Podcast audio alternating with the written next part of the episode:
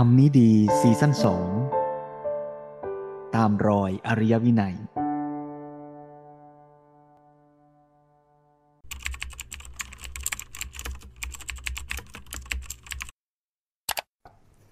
ผมชื่อนรันโพพัฒนชัยนะครับ ปัจจุบันเป็นข้าราชการครับทำงานอยู่ที่สำนักงานคณะกรรมการกฤษฎีกาครับ สำนักงานคณะกรรมการกฤษฎีกาเนี่ยเป็นหน่วยงานในสังกัดสำนักนายกรัฐมนตรีนะครับภารกิจหลักก็คือ เราเป็นเสมือนกับเป็นที่ปรึกษากฎหมายของประเทศนะครับ เราช่วย สนับสนุนคณะรัฐมนตรีในการยกร่างกฎหมายนะครับแล้วก็ในการให้คำปรึกษาแนวทางของการปฏิบัติราชการทางแผ่นดิน เพื่อให้ถูกต้องตามกฎหมายนะครับแล้วก็ให้สมประโยชน์กับประชาชนแล้วก็ประเทศชาติมากที่สุดครับผม ผมในฐานะที่เป็นข้าราชการในสังกัดสำนักนายก แล้วก็ในในสังกัดกฤษฎีกาเนี่ยก็ทำหน้าที่ช่วยงานอยู่ 2 ฝ่ายนะครับฝ่ายแรกก็คือผมอยู่ในกองกฎหมายการเงินการคลังนะครับ ซึ่งเป็นกองที่ดูแลกฎหมายที่เกี่ยวข้องกับการเงิน แล้วก็การคลังของประเทศ ซึ่งก็จะตรงกับสาขาวิชาที่ผมเรียนจบมานะครับ ผมจบปริญญาเอกจากมหาวิทยาลัยโคลัมเบียที่มอลลัตนิวยอร์กในประเทศสหรัฐอเมริกานะครับ โดยที่จบมาก็ในสาขาวิชาในเรื่องเกี่ยวกับเรื่องนิตินิติเศรษฐศาสตร์ แล้วก็เรื่องของการปกป้องการกำกับดูแลระบบการเงินนะครับ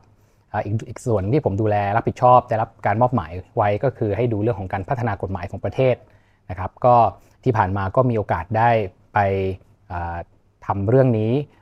ในในส่วนของการกระชับความร่วมมือระหว่างประเทศไทย กับองค์การ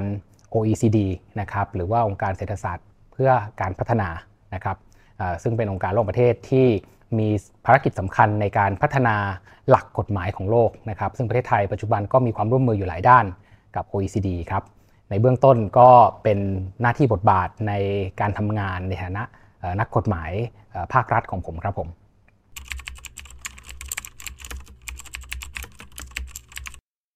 คือระบบกฎหมายเนี่ยจริง ๆแล้วมันเป็นเหมือนเครื่องมือครับในตัวมันเองเนี่ยจริง ๆ มันอาจจะไม่ได้มีคุณหรือมีโทษ ภาษาอังกฤษคือ per se ก็คือมันไม่ได้ในไม่ได้มีคุณหรือมีโทษในตัวมันเอง มันต้องผสมกับสิ่งอื่น เช่นผู้บังคับใช้กฎหมายนะครับผู้ที่จะมาตัดสินข้อพิพาทที่เกิดขึ้นในสังคม โดยเอากฎหมายนั้นมาตัดสิน นั่นก็คือคนนั่นแหละครับที่ที่เกี่ยวข้องอยู่ในสังคม แล้วก็มาตัดสินเบสออนหรือว่าใช้โดยใช้กฎหมายหรือระเบียบสังคมมาตัดสิน คือถ้ามองดูกฎหมายไทยเนี่ยถ้าถามว่ามันมีปัญหายังไง อาจจะมองได้ในเชิงโครงสร้าง แล้วก็มองในเชิงตัวบทในแต่ละเรื่อง ถ้ามองในเชิงตัวบทในแต่ละเรื่องก่อนเนี่ยก็คือกฎหมายแต่ละฉบับ หรือรัฐธรรมนูญสมมตินะครับหรือกฎหมายเกี่ยวกับคุ้มครองผู้บริโภคกฎหมายเกี่ยวกับเศรษฐกิจ แต่ละกฎหมายเนี่ยเนื่องจากว่ามันเป็นสิ่งที่มนุษย์สร้างขึ้น มันไม่มีกฎหมายไหนที่ complete สมบูรณ์ 100%ในในในการ ประกอบกันเป็นสังคมเนี่ยหน้าที่หนึ่งของนักกฎหมายโดยเฉพาะนักกฎหมายภาครัฐเนี่ยก็คือเราเอากฎหมายในแต่ละฉบับพวกนี้มาดูว่ามันสอดคล้องมันเหมาะสมกับสถานการณ์ปัจจุบันมากน้อยแค่ไหน มันสร้างต้นทุนในการประกอบชีวิตในการประกอบอาชีพ ในการดำเนินชีวิตของประชาชนอย่างไม่ไม่มีเหตุผลอย่างเกินสมควรหรือเปล่า มันสอดคล้องกับขนบธรรมเนียม สอดคล้องกับกระแสของโลก ไหมหรือมันเป็นเรื่องที่ล้าหลังไปแล้ว เราก็ค่อยๆ ปรับไปเรื่อยๆ เพราะฉะนั้นในมุมมองของกฎหมายกับการพัฒนาเนี่ยมันไม่มีทางมีที่สิ้นสุด กฎหมายในแต่ละฉบับในแต่ละช่วงเวลาเนี่ยมันไม่มีกฎหมายไหนที่สมบูรณ์ร้อยเปอร์เซ็นต์นะครับนี่เรามองในในมุมมองของตัวปัจเจกกฎหมายในแต่ละเรื่อง เพราะฉะนั้นเนี่ยกฎหมายมันก็จะต้องมีการพัฒนาของมันไปเรื่อยๆแต่ปัญหาอันนึงที่เข้าใจว่าว่าคนในสังคมส่วนใหญ่อาจจะมองแล้วก็มองว่ากฎหมายอาจจะเป็นปัญหาเนี่ย ก็คือเวลาเรามองภาพองค์รวมของระบบกฎหมายที่มันเกี่ยวข้องกับสังคมเราอยู่ แล้วก็โดยเฉพาะพอมันมีเรื่องอะไรก็ตามในสังคมที่มันค่อนข้างที่จะได้รับความสนใจ แล้วกระแสสังคมมองว่ากฎหมายมีการนำไปใช้เพื่อรังแก หรือเพื่อประโยชน์ของกลุ่มใดกลุ่มหนึ่ง โดยโดยโดยการมองในลักษณะผ่านเหตุการณ์บางอย่าง หรือมองผ่าน คดีบางคดีที่อาจจะอยู่ในกระแสของสังคม อันนี้ก็ต้องตอบว่าแน่นอนอย่างอย่างที่ผมเรียนตั้งแต่ต้นก็คือว่ากฎหมายมันเป็นเครื่องมือ มันก็อยู่ที่การใช้งาน ไม่มีทางเขียนกฎหมาย ให้มันครอบคลุมกับเหตุหรือว่าครอบคลุมกับข้อพิพาททุก ๆ อย่างได้ร้อยเปอร์เซ็นต์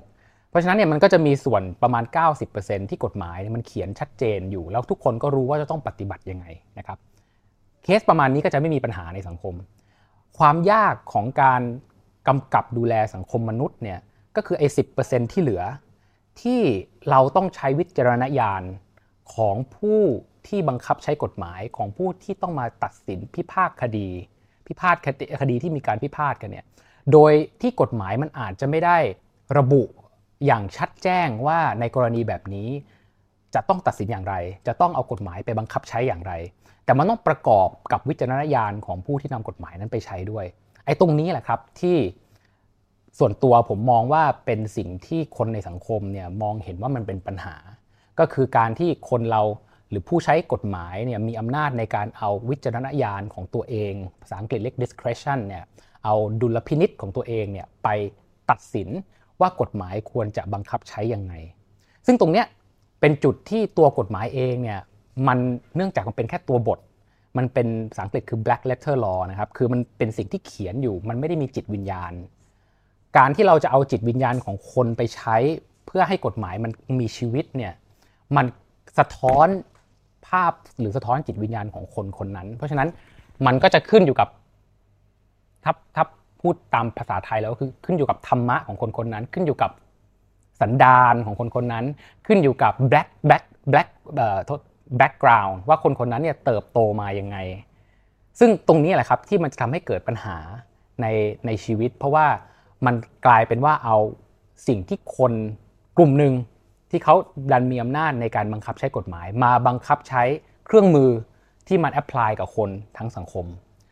ซึ่งตอบยากครับว่าสุดท้ายแล้วปัญหาลักษณะนี้จะแก้ยังไง แน่นอนแก้กฎหมายกันให้ตายยังไงก็ไม่มีทางที่จะแก้ปัญหาลักษณะนี้ได้ทั้งหมด มันอาจจะต้องแก้ฝั่งของบุคคลที่บังคับใช้กฎหมายด้วย แต่เราก็บอกไม่ได้ว่าคนเนี่ยเราจะต้องแก้คนใดคนหนึ่งเท่านั้น มันอาจจะต้องเป็น long term project ของทั้งสังคมที่จะต้องช่วยกันพัฒนาคนในสังคมนี่แหละในในลักษณะขององค์รวม ให้คนในสังคมเนี่ยมีดุลพินิษมีจิตวิญญาณ มีมีวิจารณญาณที่จะทำอะไรสักอย่างโดยที่เอา ประโยชน์ส่วนรวมเป็นหลัก เอาความยุติธรรมที่สุดท้ายแล้วมันอาจจะไม่ได้เป็นประโยชน์กับตัวเขาเองนะตอนนี้แต่มันจะเป็นมาตรฐานเป็นมาตรฐานที่ดีกับสังคมเนี่ยมาใช้เพื่อ interpret หรือว่าเพื่อตีความกฎหมาย เพื่อให้มันเป็นประโยชน์กับคนรุ่นต่อไป ซึ่งตรงนี้เป็นเรื่องยากและเป็นเรื่องที่ต้องดำเนินการแล้วก็ทำไปตลอดไม่ไม่ใช่แค่เป็นเรื่องจบภายในรุ่นเดียว ต้องส่งต่อกันไปจากรุ่นสู่รุ่นครับผม คำถามลึกมากเลยครับ เป็นคำถามที่ผมถ้าจะถามถ้าบอกคือเรียนในในวิชานิติปรัชญา เรียนในเรียนในวิชาที่เรียกว่ากระบวนการแนวคิดกฎหมายเยอะแยะมาก ก็คือมันมีส่วนหนึ่งที่เรียกว่า procedural equity คือความเป็นธรรมของกระบวนการ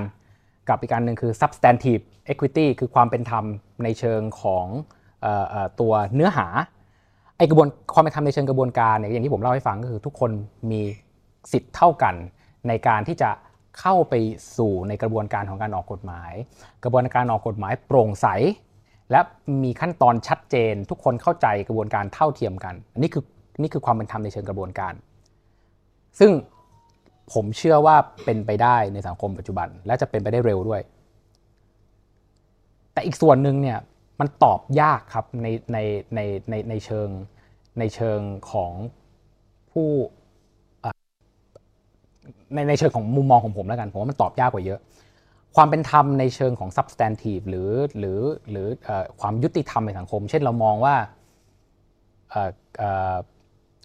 คนนี้ควรจะได้สิทธิ์ในการทำเรื่องนี้หรือเปล่าทำไมคนนี้ถึงได้รับโทษ ทั้งทั้งจริงๆเขาไม่ควรจะได้รับโทษไอ้ความเป็นธรรมในลักษณะเนี้ยบางทีมันไม่ใช่เรื่องที่ขาวแล้วก็ดำสักทีเดียว ไม่ได้บอกว่าเป็นเรื่องคอร์รัปชันหรืออะไรนะครับ แต่อย่างที่ผมเรียนตั้งแต่ต้นว่าอย่างเช่นการออกกฎหมายมาเนี่ยกฎหมายไม่มีข้อไม่มีกฎหมายไหนที่เพอร์เฟกออกมาแล้วทุกอย่างชัดเจนหนวดว่าต้องทํำยังไง มันก็จะมีปัญหาว่าคนบางกลุ่มได้ประโยชน์จากกฎหมายไปเลย อย่างเช่น ผมเล่าให้ฟัง กฎหมายเวรคืนทำทำทางทางด่วนทางด่วนไม่ทางด่วนอาจจะไม่ใช่ตัวอย่างที่ดีทำรถไฟฟ้าครับรถไฟฟ้า แล้วรัฐไม่ได้ปรึกษาใครเลย แล้วก็ไปปักหมุดว่าจะสร้างสถานีตรงไหน ที่ดินที่อยู่รอบๆสถานีเนี่ยราคากระโดดขึ้นอย่างเป็น 10 เท่า 20 เท่า ถามว่ามันเป็นธรรมกับคนที่อยู่ไกลจากสถานีไหม ว่าทำไมคนที่อยู่ใกล้สถานีถึงได้ประโยชน์ในลักษณะนี้จากการที่มีสถานีรถไฟฟ้ามาตั้ง แน่นอนอาจจะมีคนบางกลุ่มในสังคมที่พยายามที่จะไปดูก่อนเลยว่าเฮ้ยรัฐจะไปประกาศรถไฟฟ้าตรงไหนแล้วพยายามที่จะไปกว้านซื้อที่ แล้วก็รอให้ราคามันขึ้นไอ้อย่างนี้ไม่เป็นธรรมแน่นอน แต่ไม่ใช่ทุกคนที่เป็นแบบนี้ครับ หลายคนเขาอาจจะอยู่ตรงนั้นมาตั้งแต่สมัยไหนก็ไม่รู้แล้วแล้วโดยอุบัติเหตุทางนโยบายรถไฟฟ้ามันดันมาเกิดที่ติดที่เขาไอ้ที่หนักกว่านั้นก็คือ บางคนเนี่ย โดนเวรคืน ทั้งทั้งที่จริงๆเขาไม่อยากไปที่ที่เขาอยู่มาชั่วลูกชั่วหลาน แล้วก็อยู่ดีๆ จะมีรถไฟฟ้ามาเกิด รัฐบอกว่าจะเอาตรงเนี้ยเป็นสถานีเป็นทางเดินขึ้นลง จะต้องคืน รัฐก็มีกระบวนการประเมินที่ดินประเมินมูลค่าที่ดินแล้วก็ให้คืน แต่ถามว่าถ้าเกิดเขาไม่อยากออกจากที่ดินอะทำยังไง นี่เป็นความเป็นธรรมของสังคมหรือเปล่า ผมว่าตอบยากมาก แล้วไอ้คำถามแบบเนี้ย มันไม่ใช่คำถามที่ส่วนตัวผมคิดว่านักกฎหมายจะเป็นคนตอบ มันเป็นคำถามที่ต้องใช้กระบวนการทางประชาธิปไตยไปช่วยกันตอบ คุณโหวตใครเข้าไป ตอนที่เขาหาเสียงตอนที่เขาทำประวัติศาสตร์ของคนที่พยายามที่จะมาเสนอตัวว่าจะมาเป็นรัฐบาลเนี่ยเขาทำอะไรมาแล้วบ้าง แล้วเขาเห็นว่าความเป็นธรรมของสังคมเป็นยังไง แล้วคนเหล่านั้นแหละ ที่จะได้แมนเดตหรือจะได้หรือจะได้อำนาจอธิปไตยจากประชาชนเข้าไปเพื่อลองสร้างความเป็นธรรมในสังคม แต่ถ้ามุมมองนักกฎหมายช่วกฎหมายภาครัฐ ที่เราเป็นข้าราชการเป็นคนที่อยู่ในระบบเนี่ยเราไปตัดสินใจแทนสังคมไม่ได้ครับ ว่าอะไรคือความเป็นธรรม แต่สิ่งที่นักกฎหมายในภาครัฐทำได้ คือเราสร้างความเป็นธรรมในเชิงกระบวนการ เพื่อให้มันมีความโปร่งใสที่สุด ให้มันมีเหตุผล ให้มันมีให้ทุกคนเข้าถึงได้มากที่สุด แล้วให้คนมาตัดสินกันเอง ว่าเขาคิดว่าใน ช่วงเวลานั้นเนี่ยความเป็นธรรมสำหรับสังคมไทยมันควรจะเป็นยังไง ไม่แน่ใจผมตอบคำถามหรือเปล่า แต่ว่าผมผมแค่มองว่า ความเป็นธรรมในเรื่องของกระบวนการมันเป็นเรื่องที่ทำได้ ไม่ไม่กระทบใครเลย เพราะว่ามันไม่ใช่เรื่องที่เราพยายามจะเอา value อะไรสักอย่างหนึ่งไปแปะให้กับสังคม ว่าแบบนี้ต้องเป็นธรรมแต่ความเป็นธรรมในเชิงเนื้อหาเนี่ยตอบยาก ตัวอย่างอีกอันหนึ่งไม่ไม่แน่ใจผมผมพูดไปเรื่อยๆนะตัวอย่างอีกอันหนึ่งที่ที่ที่อาจจะเป็นเป็นในเชิงความเป็นธรรมของสังคม หรือเป็นเรียกว่าเป็นเชิงนโยบายของสังคมเนี่ยก็คืออย่างเช่นแบบ ถ้ามีถ้ามีประเด็นอะไรสักอย่างของสังคมที่ที่มองว่ามันเป็นเรื่องอที่ยากและเป็นเรื่องที่อาจจะเกี่ยวข้องกับเรื่องเนี่ยความยุติธรรม หรือความเป็นธรรมออย่างเช่นเรื่อง การอนุญาตให้ทำแท้งได้ สมมุตินะครับขออนุญาตยกตัวอย่าง การอนุญาตให้เล่นการพนันได้ในสังคม การอนุญาตให้สูบบุหรี่ให้กินเหล้าเรื่องพวกนี้เนี่ยส่วนตัวผมมองเป็นเรื่องของ value ของสังคม ส่วนหนึ่งก็เป็นสิ่งที่เกี่ยวของเรื่องของธรรมเรื่องของเรื่องของการออกแบบสังคมด้วยนะ แล้วไม่ใช่เรื่องผิดเรื่องถูกเลยเอาจริงทั้งเรื่องที่ทั้งหมดที่ตัวอย่างที่ผมยกมา เพราะมันมีประเทศที่เขายอมให้สิ่งเหล่านั้นเกิดขึ้นได้ในสังคมของเขา แล้วก็มีบางประเทศ เช่นประเทศไทยที่ไม่ยอมให้หลาย ๆ สิ่งเหล่านั้นเกิดขึ้นในสังคม ถามว่าใครควรจะเป็นคนตัดสินว่าอะไรที่เป็นเรื่องที่ดี อะไรที่เป็นเรื่องที่ไม่ดีในสังคม แน่นอนผมบอกเลยว่าไม่ใช่ข้าราชการ เพราะเราไม่ได้มีหน้าที่ตัดสินใจแทนประชาชน ความเห็นส่วนตัวนะครับ ผมว่ามันควรจะเป็นหน้าที่ของคนในสังคมที่ช่วยกันตัดสินใจผ่านกระบวนการทางประชาธิปไตยมากกว่า ราชการสามารถสร้าง process ให้โปร่งใสให้ทุกคนสามารถช่วยกันตัดสินใจได้ แต่เราตัดสินใจแทนคนในสังคมไม่ได้ เพราะถ้าเกิดเราตัดสินใจแทนเนี่ย มันจะไม่ใช่ระบบประชาธิปไตยต่อไป ถ้าสมมุติเรามีระบบกฎหมายที่เปิดโอกาสให้คนแสดงความคิดเห็น มีส่วนร่วม คือเป็นระบบกฎหมายที่ผมได้เสนอว่าเป็นกฎหมายที่เป็นธรรมแล้วนะครับ ไอเดียของคนที่จะเข้ามาอยู่ในระบบนี้ และจะช่วยให้สังคมเนี่ยมันกลายเป็นสังคมที่เป็นธรรมมากขึ้นในอนาคตเนี่ยหนึ่งคนน่าจะเป็นคนที่ยอมรับความเห็นที่แตกต่างกัน ไม่ว่าจะเป็นคนที่อยู่ในสังคม หรือคนที่ออกนโยบาย หรือคนที่ต้องไปตัดสินคนนะสิ่งที่สำคัญคือต้องเข้าใจว่าความเห็นของตัวเองเนี่ยอาจจะไม่ใช่ความเห็นที่สมบูรณ์ และดีที่สุดในสังคม ยอมรับและพร้อมที่จะเรียนรู้ มุมมองอื่นๆ ประสบการณ์อื่นๆ จากคนอื่น ตลอดเวลา แน่นอนอาจจะไม่ได้รับในครั้งแรก แต่ไม่ได้ปิดหู ไม่ได้ปิดตากับทุกสิ่งทุกอย่างที่เกิดขึ้น พร้อมที่จะเข้าใจว่าตัวเองผิดได้ อันนี้ผมว่าเป็นเรื่องสำคัญมากในในสังคม เพราะว่าหลายคนเนี่ยเอาความเป็นตัวตนของตัวเองเนี่ยนำสิ่งที่เขาควรจะทำบางทีเขามีความคิดเห็นไปแล้วตั้งแต่ต้นว่า เขาเห็นว่าอะไรว่าว่าสังคมมันควรจะเป็นยังไง แล้วคนอื่นมาเปลี่ยนความคิดเขาไม่ได้เลยไอ้อย่างเงี้ยสำหรับผมน่ากลัวสำหรับคนที่จะเข้ามาตัดสินเรื่องราวของของคนอื่นในสังคม ต้องเข้าใจว่าสังคมมันมีความหลากหลาย ต้องเข้าใจว่าโลกนี้มันแตกต่าง พร้อมที่จะเรียนรู้ความแตกต่างเหล่านั้น พร้อมที่จะเข้าใจว่าบางทีสิ่งที่คุณคิดอาจจะไม่ใช่สิ่งที่สังคมคิดสังคม เป็นแล้วพร้อมที่จะเข้าใจว่าเป็นไปได้ว่าสังคมเนี่ยอาจจะตัดสินใจผิดได้ ในประในในสังคมประชาธิปไตยเนี่ยมันเป็นเรื่องปกติที่สังคมต้องเรียนรู้ด้วยการตัดสินใจที่ผิด เช่นแล้วก็ไม่ได้ไม่ไม่เปิดโอกาสให้สังคมได้เรียนรู้จากการตัดสินใจผิดเหล่านั้น ซึ่งส่วนตัวผมมองว่าสังคมไทยยังไม่ค่อยยอมเปิดโอกาสให้คนไทยเรียนรู้จากความผิดเท่าไหร่ มักจะตัดตอน แล้วก็ไม่ให้กระบวนการเรียนรู้มันเกิดขึ้นเสมอๆที่ผ่านมาในอดีตนะครับถ้าได้คนที่เข้ามาแล้วเข้าใจว่า process เนี้ยมันเป็น process ที่บางที เป็นช่วงเวลาที่ดี บางช่วงเวลาอาจจะไม่ใช่ช่วงเวลาที่ดีมากนัก เข้าใจในความแตกต่างของสังคม เรียนรู้ไปด้วยกันเข้าใจว่ามันต้องมีการเรียนรู้เกิดขึ้น ถ้าได้คนแบบนี้เข้ามาเนี่ยผมว่าน่าจะเป็น น่าจะช่วยให้ระบบที่มันเป็นธรรมเนี่ยสร้างสังคมที่เป็นธรรมได้ในในอนาคต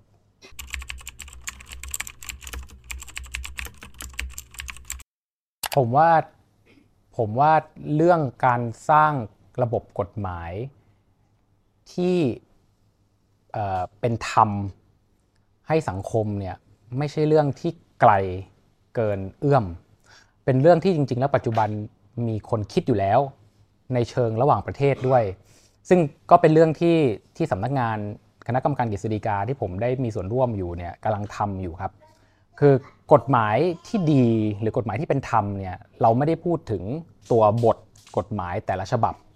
แต่อย่างที่ผมเรียนคือมันคือกระบวนการในการสร้างกฎหมายต่างหากที่สำคัญ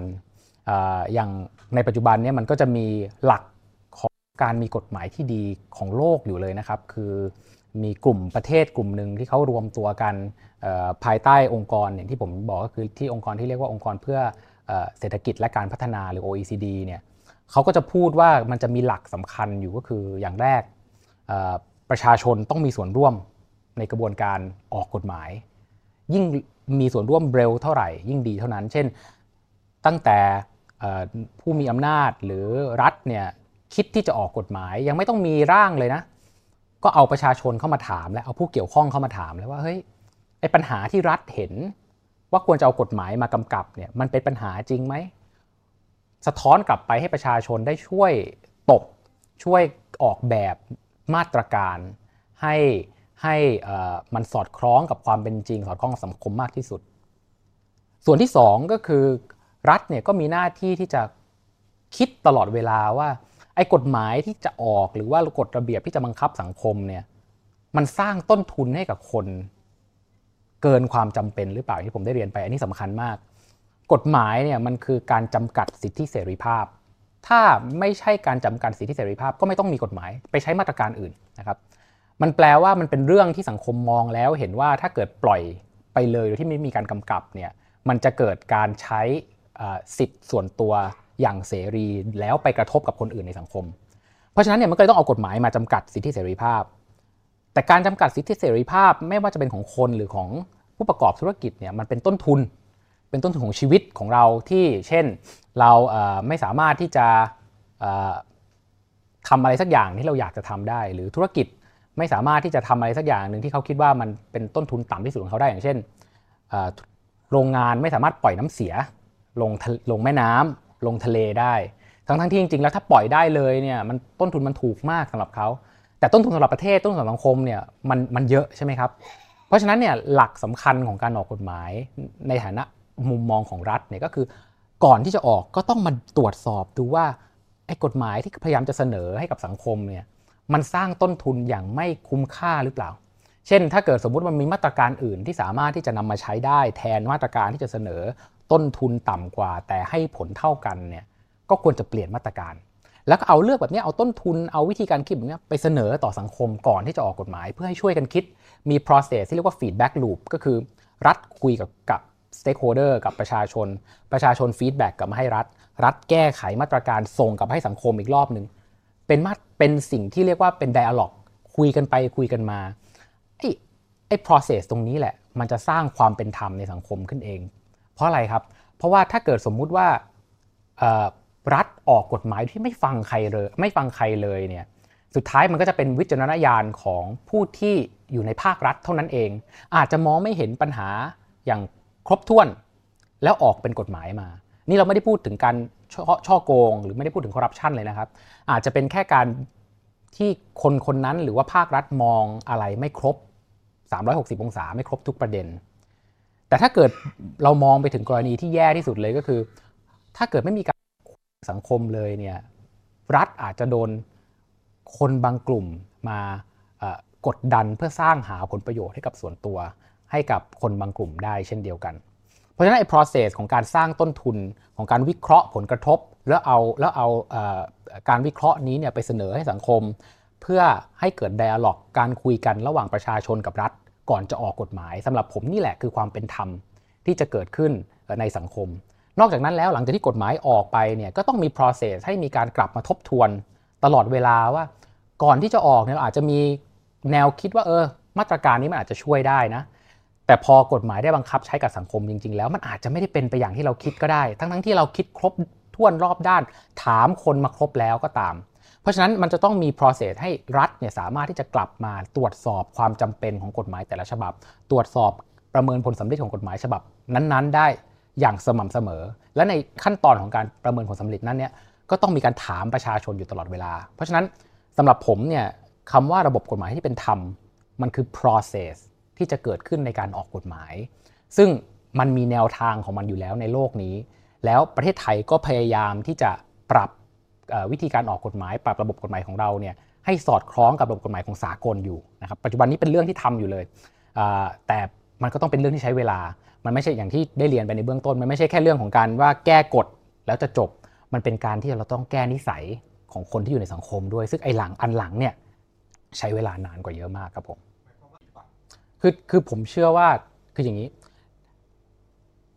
ถ้า process มันไม่โปร่งใสเนี่ยมันจะเกิดเหตุการณ์อย่างนี้ครับ เช่น คนที่อยู่ในอำนาจ พยายามกดไม่ให้ความเห็นต่างมันออกมาได้ ไม่ให้คนที่คิดไม่เหมือนกัน มีสิทธิ์มีเสียงในสังคมที่จะออกมาให้ข้อมูลที่อาจจะไม่เป็นไม่เป็นประโยชน์กับคนที่อยู่ในอำนาจ อันเนี้ยคือการที่ผู้ที่ดูแลกระบวนการเนี่ยไม่สร้างความโปร่งใส ไม่สร้างธรรมะในเชิงกระบวนการให้กับสังคม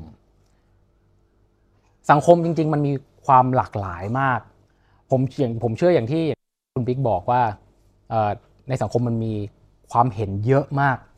แล้วการออกกฎหมายหรือการทำนโยบายสังคมเนี่ยก็คือการเอาความเห็นต่างๆเนี่ยมา balance แล้วหาหนทางที่มันเหมาะกับสังคมมากที่สุด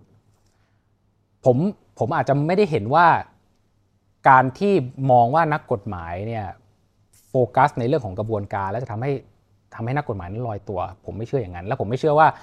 การการที่เราโฟกัสในเรื่องนี้แล้วเนี่ยเราจะทำให้เราไม่ต้องสนใจในเรื่องของความเป็นธรรมที่แท้จริงที่เกิดขึ้นในสังคม ผมกำลังจะบอกว่าถ้าตัวกระบวนการมันไม่โปร่งใส มันไม่เป็นธรรมตั้งแต่ต้น ไม่ต้องฝันเลยครับ ว่ามันจะมีความเป็นธรรมในเชิงเนื้อหาที่จะเกิดขึ้นกับสังคมได้เด็ดขาด มันจะไม่มีทางอย่างเช่น อย่างที่ผมเรียนก็คือว่าถ้าเกิดกระบวนการเนี่ยมันไม่ได้เปิดโอกาสให้คนกลุ่มน้อย ให้คนที่ไม่มีโอกาสในสังคมเลยได้มาบอกว่าจริง ๆ แล้วปัญหาของเขาคืออะไรเนี่ยแล้วเมื่อไหร่นโยบายมันจะออกมาช่วยคนกลุ่มนั้น แล้วเมื่อไหร่คนที่เป็นคนส่วนใหญ่เนี่ยจะได้เรียนรู้ว่ามันมีเสียงอื่น ๆ ในสังคมที่เป็นคนส่วนน้อย หรือเป็นคนที่คิดต่างจากเราอยู่ใช่ไหมครับ แล้วเป็นคนที่จริง ๆ แล้วเขาน่าจะได้เรียนรู้ความคิดที่ไม่เหมือนกัน ผมว่า process ตรงนี้มันเป็น process ที่ไม่ใช่ process ที่สามารถสร้างได้ แต่มันต้องเป็น process ที่ต้องเรียนรู้ร่วมกันในสังคม การที่จะทำให้สังคมหรือระบบกฎหมายเนี่ยพัฒนาไปได้เนี่ยมันไม่ใช่แค่ออกกฎมาแล้วจบ มันเป็นออกกฎมาแล้ว เอากฎไปใช้แล้วแก้แล้วเรียนรู้กันซึ่งกันและกัน แล้วก็ลองผิดแล้วก็ลองถูก แล้วก็จำแล้วก็เอาบทเรียนนั้นนะมาปรับทำใหม่เรื่อยๆ อย่างที่ผมบอกเป็น iteration เป็นการ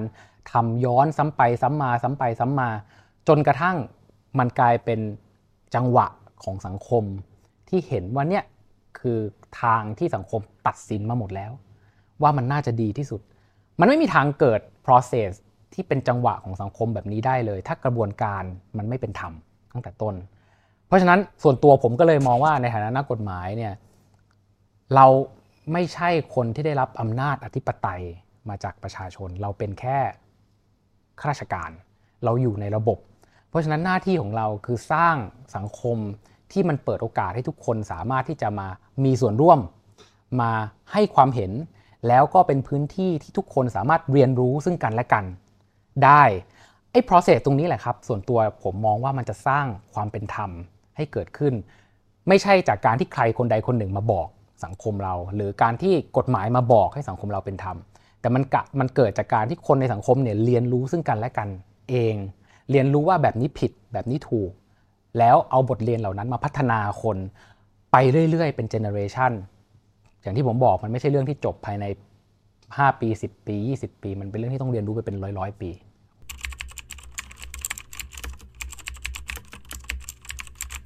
ผมกำลังจะผมมองอย่างนี้ผมมองว่าผมอาจจะมองบทบาทของนักกฎหมายเนี่ยอาจจะแคบกว่า หรืออาจจะตีความคำว่านักกฎหมายเนี่ยแคบกว่าที่ท่านอาจารย์ประยุทธ์ปอปยุทธ์ยุโตเนี่ยอาจจะนิยามไว้ในหนังสือนะครับ คือผมว่าไอบทบาทในเชิงกว้างที่ที่ท่านอาจารย์ได้ได้นิยามไว้เนี่ยน่าจะพูดถึงผู้ออกแบบสังคม นโยบายมากกว่ากฎหมาย คือคือมันเป็นมันเป็นกรอบที่กว้างไปกว่ากฎหมาย ตัวกฎหมายนี่จริง ๆ แล้วเนี่ยมันเป็นมันเป็นเหมือนท่อ มันเป็นเหมือน มันเป็นเหมือนส่วนที่เป็นโครงสร้างของสังคม แต่พอเรามีโครงสร้างให้บ้านแล้วเนี่ยบ้านมันยังไม่เสร็จไงครับมันยังต้องมีทาสี มันยังต้องมีเฟอร์นิเจอร์ มันยังต้องมีอุปกรณ์ต่างๆ ซึ่งไอ้สิ่งเหล่านั้นเนี่ยสำหรับผมมันคือนโยบายนโยบายมันจะอย่างเช่น ถ้าเราพูดถึงเรื่องของการให้ประชาชนมาโหวตนโยบายอะไรสักอย่างหนึ่งเนี่ยอย่างเช่นในประเทศสวิตเซอร์แลนด์ เขาก็มีหลักแบบนี้เลย เขามีหลักเป็น direct democracy มีอยู่ส่วนหนึ่ง ประชาชนสามารถมาโหวตผ่านประชามติได้เลยว่า อยากจะได้นโยบายแบบไหน สูบบุหรี่ไม่สูบบุหรี่อยากจะเพิ่มลดภาษีข้าราชการไม่ต้องช่วยในการตัดสินใจเลย เขาให้โหวตหมดเลยร้อยเปอร์เซ็นต์มันก็อาจจะเกิดปัญหาอย่างที่พูดได้ว่า มันก็แปลว่าถ้าเสียงส่วนมากคิดยังไง มันก็จะไปตามนั้นหมดเลย ถ้าเสียงส่วนมากเห็นเห็นว่าเรื่องไม่ดีกลายเป็นเรื่องดีสมมตินะอย่างเช่น ถ้าตี ยกตัวอย่างแบบเอ็กซ์ตรีมเลยว่าสียงส่วนมากเห็นว่าการฆ่ากันการลักขโมย เป็นเรื่องดี เราจะเปิดโอกาสให้มีการฆ่ากันและลักขโมยในสังคมอย่างถูกกฎหมาย สมมติ นั่นเป็นเรื่องของการตัดสินในเชิงนโยบายหรือในเชิง value ของสังคมสำหรับผมนะครับ กฎหมายเนี่ยตัวกฎหมายเนี่ยมันเป็นแค่มันเป็นแค่การนำเอา value เหล่านั้นเนี่ย มาเขียนให้มันเป็นกฎ แต่ถ้าถามว่ากฎนั้นเนี่ยมันมีหลักคิดที่มันมีเป็นหลักที่อยู่เหนือกฎหมายขึ้นไปอีกไหมเนี่ยคือนี่ต้องตอบในเชิงนิติปรัชญาว่าคือมันมีแนวคิดหลายแนวคิด แนวคิดหนึ่งเนี่ยคือเขามองว่ากฎหมายมันมีหน้าที่แค่นั้นเอง ไม่ว่าสังคมจะตัดสินใจมายังไง นักกฎหมายมีหน้าที่เอาการตัดสินใจของสังคมมาเปลี่ยนแปลงให้เป็นกฎหมายแล้วบังคับใช้อย่างร้อยเปอร์เซ็นต์ กับอีกแนวคิดหนึ่งที่เขาบอกว่าไม่ใช่ จริงๆมันมีมันมี natural law อยู่ มันมีกฎธรรมชาติ ที่เหนือไปกว่ากฎหมายที่คนจะคิดและออกแบบมา เช่นอย่างที่ผมบอก การฆ่ากันเป็นสิ่งไม่ดี การพูดจาโกหกกันเป็นสิ่งไม่ดี ไอ้กฎธรรมชาติพวกนี้มันเป็นกฎที่จะคอยคุมการออกแบบกฎหมายอีกทีหนึ่งว่า โอเค ถ้าเกิดสมมุติว่ามีกฎหมายที่ประชาชนเสนอมาแล้ว มันขัดกับกฎธรรมชาติเหล่านี้บางทีนักกฎหมายก็มีหน้าที่ที่จะสเต็ปอินเข้ามาแล้วก็บอกว่าเฮ้ยกฎอย่างนี้ออกไม่ได้นะ แต่ปัญหาของหลักกฎธรรมชาติแบบนี้ครับ มันจะเกิดตรงที่ว่าหนึ่งแต่ละคนมีวิจารณญาณมีแนวคิดในเชิงในเชิงนี้ต่างกัน คือ ในในในหลักนิติปัญญามันก็จะมีสิ่งที่เรียกว่า principle หรือหรืออุดมคติของของคนอุดมคติของสังคมอยู่เหมือนกัน คือบางทีเรามองสังคมสังคมหนึ่งเช่นสังคมไทยเนี่ยเรามองว่าสังคมนี้มีอุดมคติแบบนี้ คนอื่นอาจจะไม่มองเหมือนเราก็ได้ นี่เป็นความเสี่ยงของการที่อนุญาตให้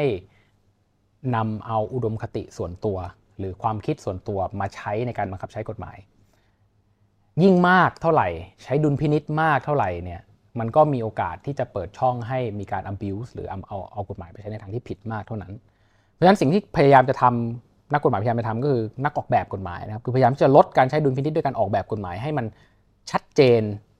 มากที่สุดว่าในแต่ละกรณีต้องทํำยังไงโดยเอาพื้นฐานมาจาก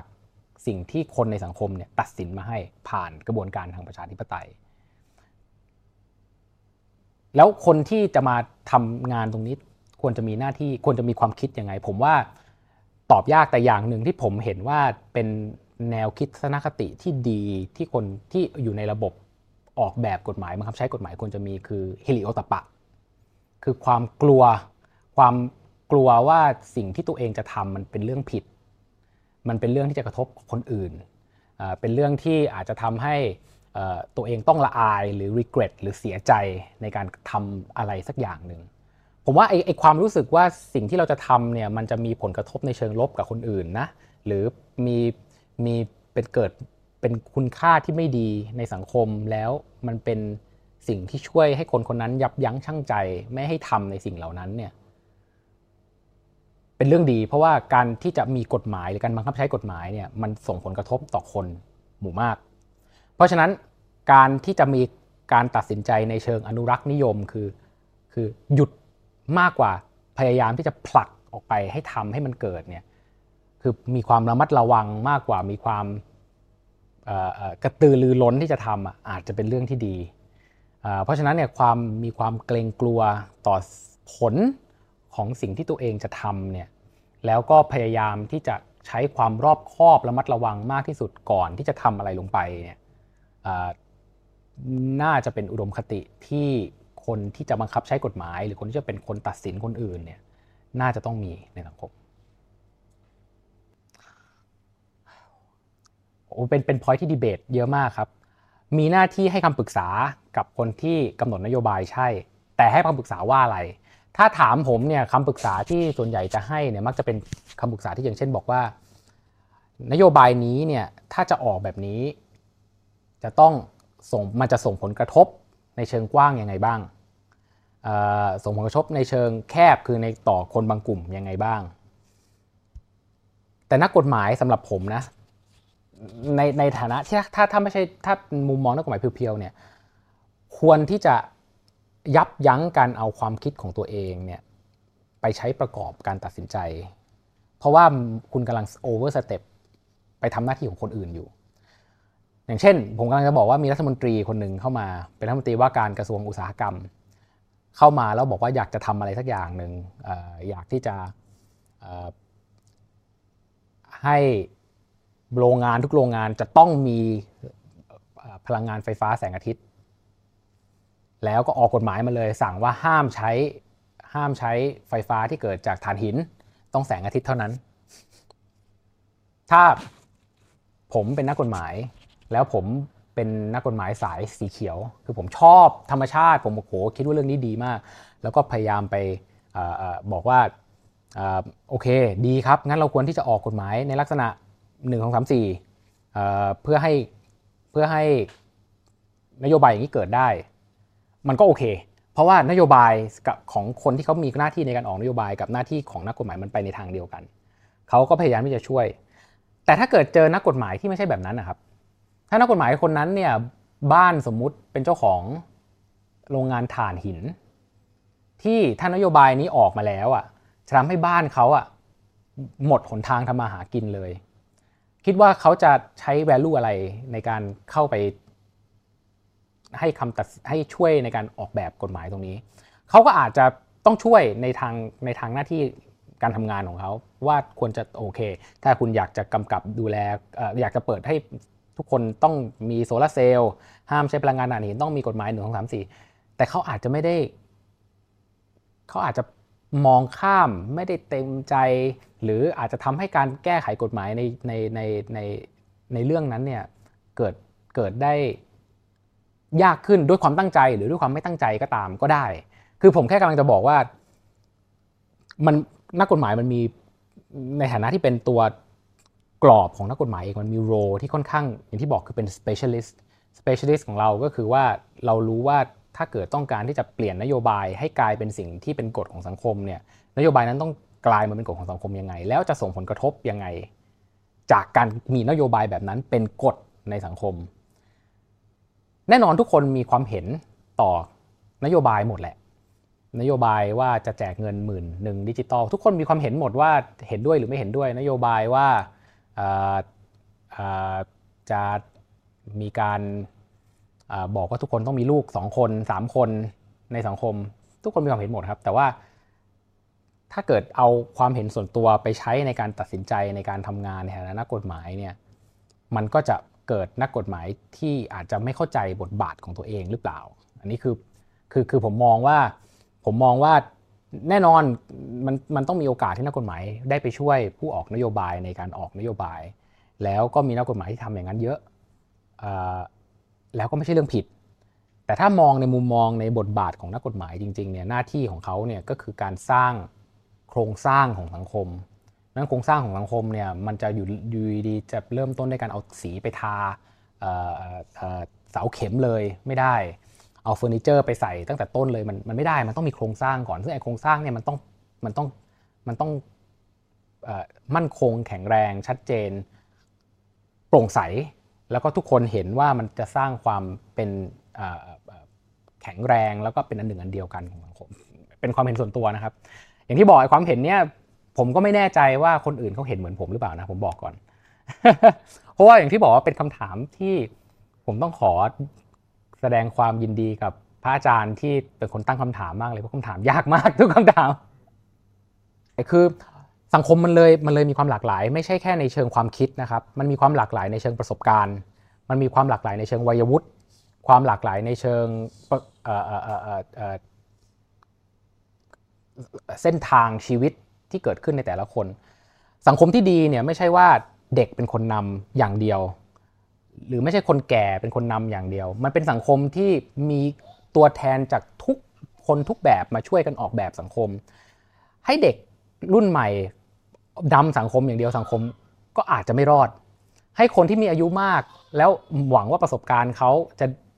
จะมีประโยชน์กับสังคม แล้วเป็นคนอายุมากนำสังคมอย่างเดียว สังคมก็อาจจะไม่รอดเหมือนกันเพราะคนเหล่านี้มีมุมมองกับสังคมที่ไม่ได้ complete แต่ถ้าทุกคนมาช่วยกันมันจะเติมเต็มซึ่งกันและกัน เพราะฉะนั้นแน่นอนถ้าเกิดสมมุติว่าเราได้สังคมที่ทุกคนเปิดกว้าง และนำเอาความเห็นมุมมองประสบการณ์ที่แตกต่างกันเนี่ยมาช่วยกัน อย่างแรกเลยก็คือการตัดสินใจในในในในเบื้องต้นเนี่ยมันน่าจะเป็นการตัดสินใจที่ดีอยู่แล้ว ราะว่าเราได้นำเอาความเห็นทุกอย่างมาคิดวิเคราะห์แล้วได้ประสบการณ์จากคนที่อาจจะผ่านน้าร้อนมาก่อน คนที่เคยทำมาก่อน คนที่มีอายุมากกว่าเห็น โลกนี้มาเยอะว่ามันเป็นยังไง เอาความต้องการของเด็กรุ่นใหม่เข้าไปผนวกว่าเฮ้ยเขาอยากเห็นโลกในอนาคตเป็นยังไงเขามองเห็นเทรนด์ใหม่ ๆ ที่จะเกิดขึ้นเขามีเขามี interest ในเชิง long term เขาไม่ได้มองแค่ 10 20 ปีเขามอง 50 60 ปี เพราะเขาต้องอยู่อีกนาน เอาคนที่มีความหลากหลายทางด้านเพศสภาพ ความหลากหลายทางด้านความคิดในเชิงในเชิง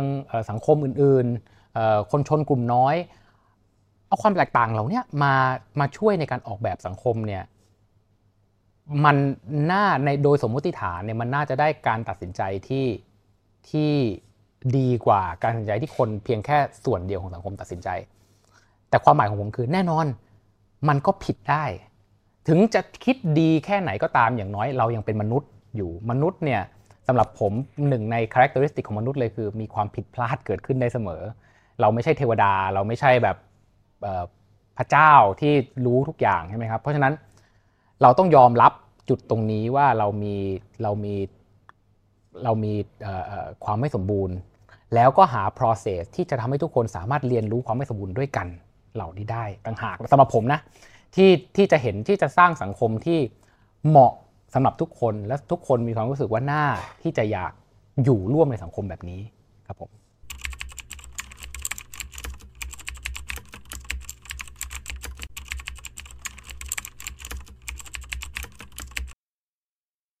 คือผมมองว่ามันอยู่ทั้งสองส่วน แต่ส่วนที่แก้ยากกว่าเนี่ยคือคนส่วนของฝั่งตัว บทกฎหมายอะครับมันมีขั้นตอนชัดเจนของมันอยู่แล้วว่ามันจะแก้ยังไง เช่น ถ้าเกิดเราเลือกกฎหมายมาสักฉบับหนึ่งแล้วก็บอกว่าเฮ้ยเทคโนโลยีมันเปลี่ยนไปแล้วนะ แต่กฎหมายมันไม่ยอมให้ใช้อย่างเช่น เราบอกว่าเราจะต้องมีการประชุมผู้ถือหุ้นบริษัท แล้วกฎหมายเขียนว่าจะต้องประชุมแบบซึ่งหน้าคือเจอหน้ากันเท่านั้นเป็นฟิสิกอลเท่านั้น แก้ง่ายมากเลยครับ ก็แค่ไปแก้กฎหมายว่าการประชุมเนี่ย ให้ทำรูปแบบอื่นได้ด้วย ก็ให้ประชุมผ่านซูมผ่านทีมอย่างที่เราทำกันอยู่ตั้งแต่โควิดเป็นต้นมา เพราะฉะนั้นไอ้ฝั่งตัวบทกฎหมายมันแก้ง่ายครับ เพราะมันมันรู้อยู่แล้วว่าปัญหาคืออะไร วิธีการแก้แก้ยังไง แต่ฝั่งคนเนี่ยมันยาก เพราะว่าการแก้ฝั่งคนมันไม่ได้มีการมันไม่ได้เป็นลักษณะของการที่มีกระบวนการชัดเจนในการแก้ มันไม่ใช่เหมือนกับว่า เรายกร่างกฎหมายขึ้นมาเอาเข้าสภา ประกาศราชกิจจาแล้วก็บังคับใช้ มันเป็นการมันเป็นเจอร์นี่ของสังคมที่จะต้องสั่งสอนอบรม แล้วจะสั่งสอนอบรมตรงๆ ก็ไม่ได้ เพราะว่าคนเนี่ยมีส่วนตัวผมมีความรู้สึกว่าคนเรามีมีมีสัญชาตญาณที่ค่อนข้างที่จะดื้อไม่ชอบให้ใครมาสั่ง ไม่ไม่ผมผมคิดว่าไม่ใช่ไม่แค่ไม่ใช่แค่เฉพาะเด็ก ๆ หรือรุ่นคนรุ่นใหม่เท่านั้น ส่วนตัวผมอายุ38 ผมก็มีความรู้สึกว่าผมไม่ใช่คนรุ่นใหม่แล้ว มีน้องๆ เด็กๆ ตอนนี้ก็มีรุ่นลูกแล้วที่เรียกว่าเป็นคนรุ่นใหม่ แต่ถ้ามองกลับไปตัวเองก็คิดว่าตัวเองเป็นคนดื้อเหมือนกัน ถ้าใครมาสั่งก็คงจะไม่ชอบ เพราะฉะนั้นไอการที่เราจะต้องมาแก้ปัญหาของคน ซึ่งเป็นส่วนองค์ประกอบหนึ่งของระบบกฎหมายนี่แหละ มันเลยยากกว่าการแก้ตัวบทเยอะมาก แล้วมันเป็นโปรเจกต์ที่ต้องใช้ระยะเวลา แล้วไม่ใช่การแก้ด้วยการบอกว่าให้การศึกษาแล้วจบ มันเป็นการสร้างมันต้องเป็นการสร้างสังคม ซึ่งสุดท้าย คนในสังคมมองมันเป็น value ร่วมกัน เป็นเป็นเป็นจิตวิญญาณร่วมกันว่าว่าว่าความสำคัญหรือว่าองค์ประกอบที่ดีด้านจิตวิญญาณ หรือ spiritual ของสังคมเนี่ยมันคืออะไร ก็จะเห็นว่าแต่ละประเทศเนี่ยเขาก็จะมีลักษณะแบบเนี้ยแตกต่างกัน เวลาเราไปประเทศต่างประเทศอย่างเช่นเราไปญี่ปุ่น เราก็จะมองว่าคนญี่ปุ่นเนี่ยมีความมีวินัยใช่ไหมครับมีความตรงต่อเวลา พวกนี้เป็นเหมือน เป็นเหมือนค่านิยมที่เขาบ่มเพาะกันมาเป็นระยะเวลานานมาก ประเทศไทยก็เหมือนกันประเทศไทยเวลาต่างชาติมามองเราหลายคนก็จะบอกว่าประเทศไทยเป็นคนที่ยิ้มเก่ง ไม่ว่าจะด้วยเหตุผลอะไรก็ตาม มันก็กลายเป็นคล้าย ๆกับสัญลักษณ์ของสังคมไทยไอ้ไอ้สัญลักษณ์หรือว่าคุณลักษณะแบบนี้ครับมันไม่ได้สร้างในเจเนอเรชันเดียว มันต้องใช้เวลานานมากในการค่อยๆบ่มเพาะ เพราะฉะนั้นอย่างที่ถามมาก็จะเห็นว่า มันมันปัญหามันเกิดได้ทั้งสองฝั่งทั้งกฎหมายและคน แต่กฎหมายมันแก้ง่ายครับ ฝั่งคนมันแก้ใช้เวลาแล้วก็ใช้ความแยบคายในการค่อยๆ แก้มากกว่าเยอะครับผมก็อย่างเช่น ถ้าถ้าถ้าพูดง่าย ๆ เลยก็คือ ภาครัฐในกรมกองหรือว่าในหน่วยงานต่างๆ อาจจะไม่ได้มีความคิดว่าเขาจะต้องไปคุยกับประชาชน เพราะเขาคิดว่าคุยทำไมอะมันเป็นอำนาจของเขาอยู่แล้วในการออกกฎ ในการที่จะบังคับกำกับอะไรสักอย่างหนึ่งไปถามเสียเวลา ออกไปเลย ดีกว่าแล้วก็ไปแก้ปัญหาเอาทีหลัง นี่เป็นเป็นทัศนคติที่มีอยู่จริง และไม่ใช่ในประเทศไทยเท่านั้นนะครับ เป็นทัศนคติแบบเดียวกันทั่วโลกของของภาครัฐที่มองรัฐเป็นศูนย์กลาง แต่ในโลกสมัยใหม่เนี่ยมันเป็นไปไม่ได้ เรามีเทคโนโลยี อย่างที่ได้เรียนไปโซเชียลมีเดียทำให้สังคมมันเป็นมีความเป็นพหุปัจจัยมากขึ้น เพราะฉะนั้นไอ้ dialog ที่จะเกิดขึ้นระหว่างสังคมกับรัฐเนี่ยมันจึงควรจะทำอย่างสม่ำเสมอและตลอดเวลา ในในระบบการออกกฎหมายของของโลกเขาก็เลยจะมีคอนเซปที่เรียกว่า agile regulation A G I L E agile ที่แปลว่าเร็ว ก็คือถ้าในมุมมองของการออกกฎหมายก็คือ ประชาชนกับรัฐต้องคุยกันตลอดเวลา แก้เล็กๆ ไปเรื่อยๆ ตลอดเวลาดีกว่า ออกอะไรสักอย่างหนึ่งแล้วรอแล้วไปแก้ใหญ่ทีเดียว ซึ่งอย่างนั้นเนี่ยมันอาจจะใช้เวลานานกว่าเยอะ ต้องค่อยๆทำทีละสเต็ป small step ก้าวเล็ก ๆ ไปเรื่อยๆ แล้วค่อย ๆ แก้ดีกว่าไปทำอะไรที่เป็นเรื่องใหญ่แล้วทำไม่จบครับผมปัจจุบันไอไอไอไอการตรวจสอบความจำเป็นของกฎหมาย ประชาชนมีส่วนร่วม ประเมินผลสำลิดกฎหมายเนี่ยมีอยู่แล้ว แต่อย่างที่ผมได้เรียนไป มีแค่ขั้นตอน มันไม่พอ ปัจจุบันนี้หน่วยงานต่างๆ เวลาเขาจะออกกฎหมายเนี่ยเขาต้องเขาต้อง make ภาษาอังกฤษคือ impact assessment คือตรวจสอบผลกระทบก่อนนะครับ เสร็จปุ๊บเขาต้องไปรับฟังผู้ที่เกี่ยวข้องก่อนที่จะเสนอคณะรัฐมนตรี แต่ถ้าถามผมส่วนตัวเนี่ยการมีระเบียบหรือขั้นตอนเหล่านี้ให้หน่วยงานของรัฐไปใช้เนี่ยไม่ได้แปลว่าหน่วยงานของรัฐเหล่านั้นเนี่ยจะเข้าใจและจะเห็นถึงความจำเป็นของการทำเขาอาจจะทำแบบขอไปทีทำแบบ ให้มันครบตามกระบวนการ เพราะเขาคิดว่าไม่รู้ทำไปทำไมเสียเวลาเขาเปล่าๆซึ่งเป็นเรื่องที่เป็นหน้าที่ของของของทางสำนักงาน ซึ่งผมได้รับมอบหมายให้ทำตรงนี้ด้วยส่วนหนึ่งเนี่ยที่จะเข้าไปพยายามสนับสนุนหน่วยงานภาครัฐให้เปลี่ยนทัศนคติว่าจริง ๆ แล้วถ้าเกิดคุณเอาความต้องการของประชาชนมาเป็นเนี่ยเป็นที่ตั้งตั้งแต่ต้น เอากระบวนการเหล่านี้เข้าไปจับอย่างตั้งใจจริง พยายามที่จะหาต้นทุนของสังคมในการบังคับใช้กฎหมายเนี่ยในการปฏิบัติตามกฎหมายอย่างแท้จริง แล้วคุยกับคนในสังคมอย่างเปิดอก ว่ากฎหมายเหล่านั้นเนี่ยมันจะสร้างภาระมากเกินไปหรือน้อยเกินไปอย่างไรหรือเปล่าเนี่ยมันอาจจะทำให้งานของเขาเนี่ยง่ายขึ้นก็ได้ แต่ปัจจุบันมันยังมีหลายที่มองว่า process เหล่านี้เป็นการเพิ่มงานให้กับหน่วยงานของรัฐ ซึ่งเราก็ต้องแก้เรื่องนี้เป็นเรื่องทัศนคติ เป็นเรื่องของอประสบการณ์ เป็นเรื่องของการพูดคุย เพราะตัวบทมันมีเรียบร้อยสุดอยู่แล้ว แต่มันแค่ยังไม่ได้ถูกนำไปบังคับใช้ด้วยแนวคิดที่ถูกต้องแค่นั้นเองครับ คืออย่างที่อันอันแรกคือผมก็ยังขออนุญาตเสนอว่าผมเชื่อในเรื่องของกระบวนการ ผมยังเชื่อว่าถ้าเกิดกฎหมายสร้างสร้างกระบวนการที่ทุกคนเข้าใจ เป็นกระบวนการที่ทุกคนเข้าถึง และ เป็นกระบวนการที่โปร่งใส อย่างน้อยที่สุดคนในสังคมจะยอมรับผลที่เกิดขึ้นจากกระบวนการนั้น เพราะว่าเขาได้เข้าใจอย่างถ่องแท้แล้วว่าการตัดสินใจของสังคมที่เกิดขึ้น มันจะมันเกิดจากกระบวนการที่เขาได้มีโอกาสเข้าไปมีส่วนร่วมแล้วนะ แล้วมันเป็นการตัดสินใจร่วมกันของสังคม แต่อย่างที่บอกว่าถัดมาก็คือมันต้องการคนในสังคมเนี่ยที่หนึ่ง กลัวว่าถ้าตัวเองทำอะไรที่เป็นการเบียดเบียนคนอื่น ริดรอนสิทธิ์คนอื่นอย่างไม่เป็นธรรมแล้วเนี่ย มันเป็นเรื่องที่ไม่ดี ไม่ดีอาจจะเกิด reflect มาสองอย่าง อย่างแรกคือทำให้เขาไม่สบายใจเป็นเป็นความรู้สึกผิดเป็นกิ้วที่อยู่ในที่อยู่ในจิตใจ ซึ่งอันนี้ผมว่า powerful ที่สุดเลย ความรู้สึก regret ความรู้สึกว่าตัวเองทำผิด ทั้งทั้งที่อาจจะไม่มีผลภายนอกทางกายภาพกับเขาเลยนะครับ ต้องการคนแบบนี้คนที่รู้สึกว่าถ้าตัวเองทำอะไรไม่ดีแล้ว ตัวเองจะรู้สึกไม่สบายใจ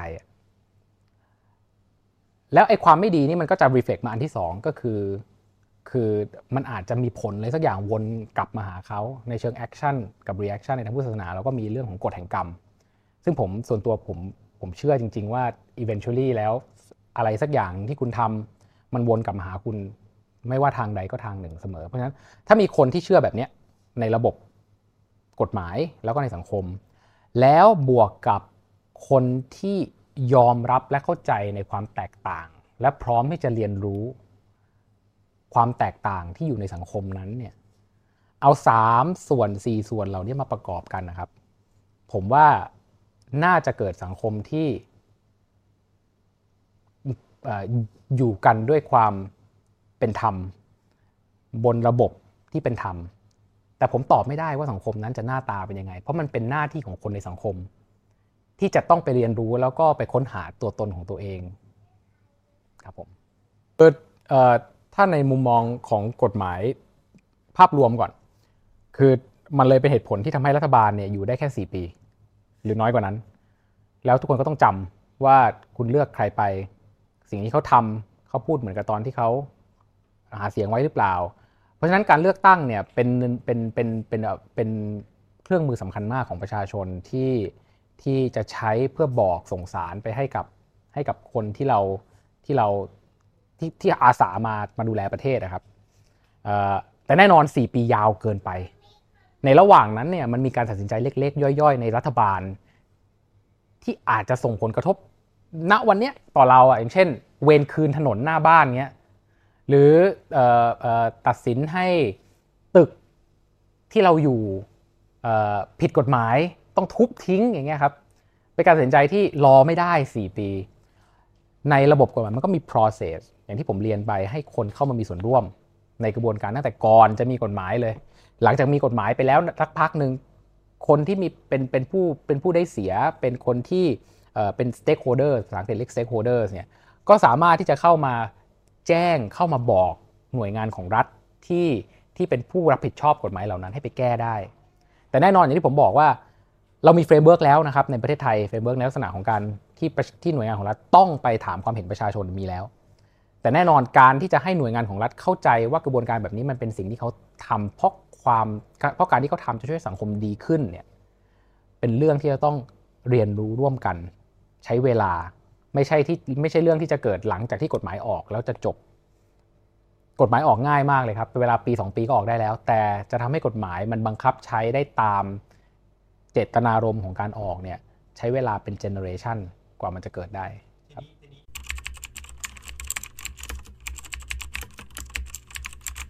ผมว่านอกจากนอกจากเป็น Land of Smile คือคนไทยยิ้มเก่งแล้ว ซึ่งจริงๆนะลูกผมยิ้มเก่งมากเลยเอนอกจากนอกจาก ไอ้ concept แบบนั้นผมว่าคนไทยเป็นคนที่ resilient ภาษาไทยก็คืออาจจะมันหาคำยากคือ เป็นคนที่ปรับตัวแล้วก็เปลี่ยนแปลงไปตามสถานการณ์ได้ตลอดเวลา อันนี้อันนี้เป็นมุมมองของผมนะครับผมมองผมมีความรู้สึกว่ามันสังคมเรามีปัญหาเยอะคนแต่ละคนในระดับปัจเจกระดับครอบครัวระดับสังคมเนี่ยมีปัญหาอะไรไม่รู้เต็มไปหมดเลย แต่เราก็ ยังสามารถที่จะดำเนินชีวิต แล้วก็พยายามหาทางออกให้กับชีวิตไปได้เรื่อยๆ ไม่ว่าทางออกนั้นมันจะเป็นในรูปแบบไหนตรงตรงไปตามขนบธรรมเนียมกฎกฎระเบียบหรืออ้อมหน่อย แต่เป็นสังคมที่ค่อนข้างถ้าภาษาง่ายๆ คือปากกัดตีนถีบเป็นซึ่งมันเป็น character ที่หลายสังคมไม่มีนะครับ สังคมที่มีความรู้สึกว่าต้องพยายามแล้วก็อยู่กับ factor ที่เราควบคุมไม่ได้เยอะๆเนี่ย ไอไอความไอไอการแก้ปัญหาการเอาตัวรอดตรงนี้ผมว่าในสังคมเรามีค่อนข้างเยอะ ซึ่งซึ่งเป็นเรื่องที่ดีด้วยครับผมคือจริงผมก็จะบอกว่ามันสอดคล้องกับสิ่งที่ อย่าเรียกว่าสอดคล้องดีกว่าเรียกว่ามัน reflect สิ่งที่รัฐบาลปัจจุบันรัฐบาลใหม่กำลังกำลังพยายามทำอยู่เรื่องหนึ่งก็คือเรื่อง soft power คือรัฐบาลเขาอยากที่จะหา soft power ของประเทศเพื่อเอาไปขายเพื่ออย่างเช่นหาสินค้า หาการแสดงหาอะไรสักอย่างหนึ่งเพื่อที่จะเอาไปสร้าง value ให้กับประเทศในระดับสากล แต่ซอฟต์พาวเวอร์จริงๆเนี่ยครับมันไม่ใช่มันไม่ใช่สินค้า มันไม่ใช่ภาพยนตร์ มันไม่ใช่ดนตรี แต่มันเป็น value ของสังคมที่ที่ต่างชาติเนี่ยเขาเห็นแล้วเขาสะท้อนมาว่ามันเป็น value ที่น่าสนใจเขาอยากซื้อ แล้วมันไปปรากฏอยู่ในสินค้าไปปรากฏอยู่ใน เซอร์วิสอะไรสักอย่างหนึ่งที่มันออกไปจากประเทศไอ้เซอร์วิสและสินค้าพวกนี้มันก็เลยมี value added เพิ่มขึ้นมา คนก็อยากได้มันมากขึ้น นี่ต่างหากสำหรับผมนะ ผมไม่รู้ว่าคนอื่นเขา conceptualize เรื่อง soft power ยังไง แต่นี่คือ soft power ของผม ซึ่งมันก็กลับมาคำถามที่ว่าแล้วประเทศไทยควรจะหาไอ้มูลค่าตัวนี้ให้กับประเทศยังไงในเชิงรุก ซึ่งมันตอบยากอาจส่วนหนึ่งอาจจะเป็นเพราะว่าเมืองไทยไม่เคยมีประวัติศาสตร์ ที่มีการเปลี่ยนแปลงอย่างกะทันหัน เช่นในหลายประเทศที่เขามี character ชัดเจนในสังคมขอยกตัวอย่างญี่ปุ่นเหมือนกัน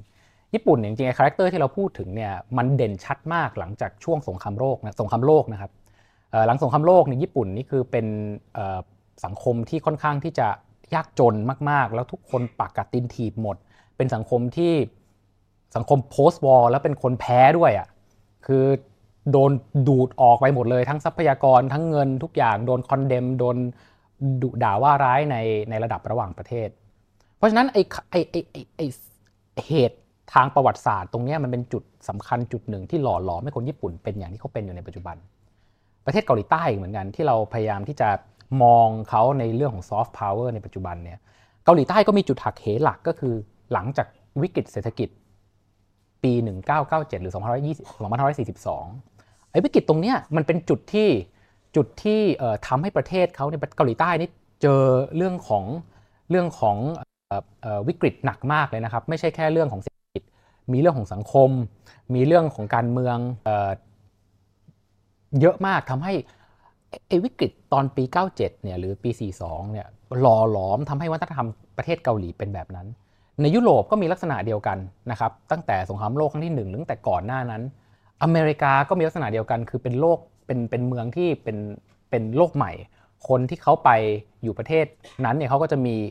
มีสปิริตมี character แบบหนึ่งประเทศไทยเราโชคดีตรงที่ว่าเราไม่เคยเจอเหตุการณ์ที่มันค่อนข้างรุนแรงแบบนั้น แต่ก็เสียดายที่เนื่องจากว่าไม่มีเหตุการณ์รุนแรงแบบนั้นเนี่ยมันก็เลยไม่มี charac- มันไม่มี catalyst ที่ทำให้ให้ประเทศเราเนี่ยมี character อะไรที่เรียกว่าชัดเจนในลักษณะของเป็น character proactive หรือเชิงรุก แต่แต่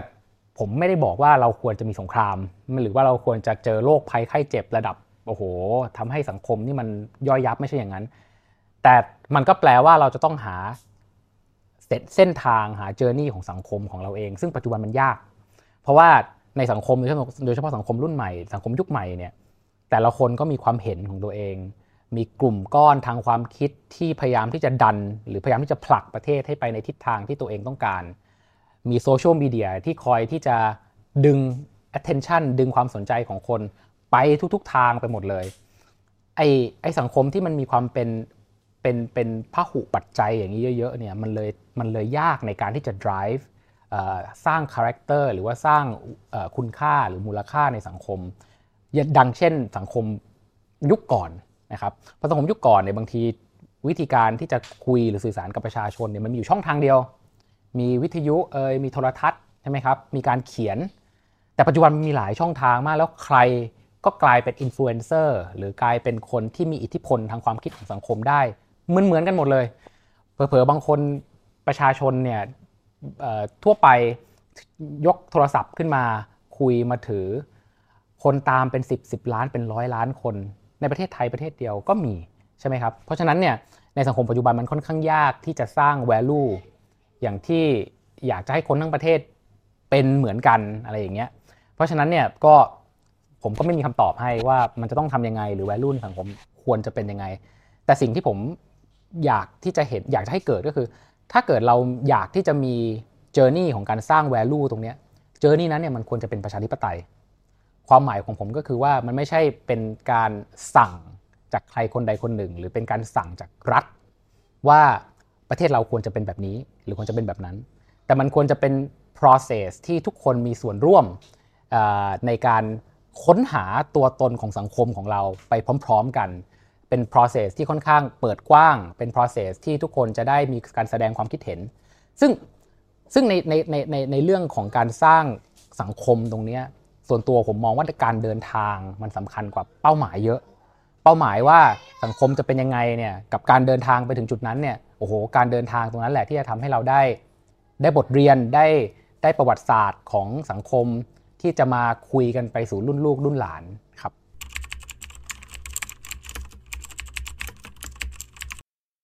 ยากเป็นคำที่ยากมาก เป็นเรื่องที่ผมแล้วก็หลาย ๆ คนพี่ๆน้องๆที่ทำงานเนี่ย คิดอยู่ตลอดครับว่าเราจะทำยังไง คือยากยากจริงคือคือถ้าถ้าเกิดเอาง่ายๆก่อนก็คือว่า บางทีบางทีเนี่ยวิกฤตช่วยเรื่องแบบนี้ได้เยอะ ผมเล่าให้ฟังอย่างเรื่องเรื่องของการทำให้รัฐบาลเนี่ยมีประสิทธิภาพมากขึ้นด้วยการเอาเทคโนโลยีมาใช้เนี่ยครับเป็นความพยายามที่มีมา 30 ปีแล้วที่อยากจะให้รัฐบาลใช้อีเมล อยากให้รัฐบาลเลิกใช้กระดาษ เลิกใช้โทรศัพท์และใช้แฟกซ์นะครับนานมาก มีหลายรัฐบาลพยายามที่จะแก้ออกกฎก็แล้ว สั่งก็แล้วไม่เปลี่ยน รู้ไหมครับว่าอะไรเปลี่ยนโควิดโควิดเนี่ยทำให้ทุกคนต้องอยู่บ้านทำให้ทุกคนไม่สามารถไปส่งแฟกซ์ที่ทำงาน ไปส่งจดหมายที่ทำงานได้ เพราะฉะนั้นเป็นครั้งแรกที่ทำให้ทั้งองค์คาพยพของภาครัฐเนี่ยใช้อีเมล ประชุมออนไลน์ ยอมเซ็นด้วยวิธีการทางอิเล็กทรอนิกส์ลงนามด้วยการอิเล็กทรอนิกส์บางทีมันอาจจะต้องการ อุบัติเหตุทางสังคมแบบนั้น เพื่อสร้างความเปลี่ยนแปลงในเชิงมหภาคให้ประเทศ แต่ผมก็ไม่อยากให้เกิดแบบนั้น เพราะว่าการเปลี่ยนการที่เราเรามีเหตุการณ์ร้ายแรงอย่างโควิด ในสังคมเนี่ยมันส่งผลกระทบอย่างความแล้วก็เกิดความเสียหาย ให้กับสังคมเยอะมากเหมือนกัน แต่ถ้าดูประวัติศาสตร์ของการเปลี่ยนแปลงประเทศนะครับ ส่วนใหญ่เนี่ยการเปลี่ยนแปลงใหญ่ๆมันเกิดเพราะคริสิสแบบนี้ทั้งนั้นเลย แล้วมันก็เป็นการหาโอกาสในใน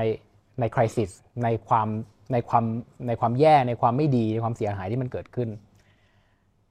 ถ้าไม่มีเราก็ต้องค่อยๆทำไปเรื่อยๆ อาจจะหาเริ่มต้นจากจุดเล็ก ๆ ก่อน เริ่มต้นจากกฎหมายเรื่องนี้ สร้างแชมเปี้ยนสร้างคนที่เขาเห็นถึงความสำคัญของการมีส่วนร่วมในเรื่องเช่นเรื่องสิ่งแวดล้อมก่อนนะ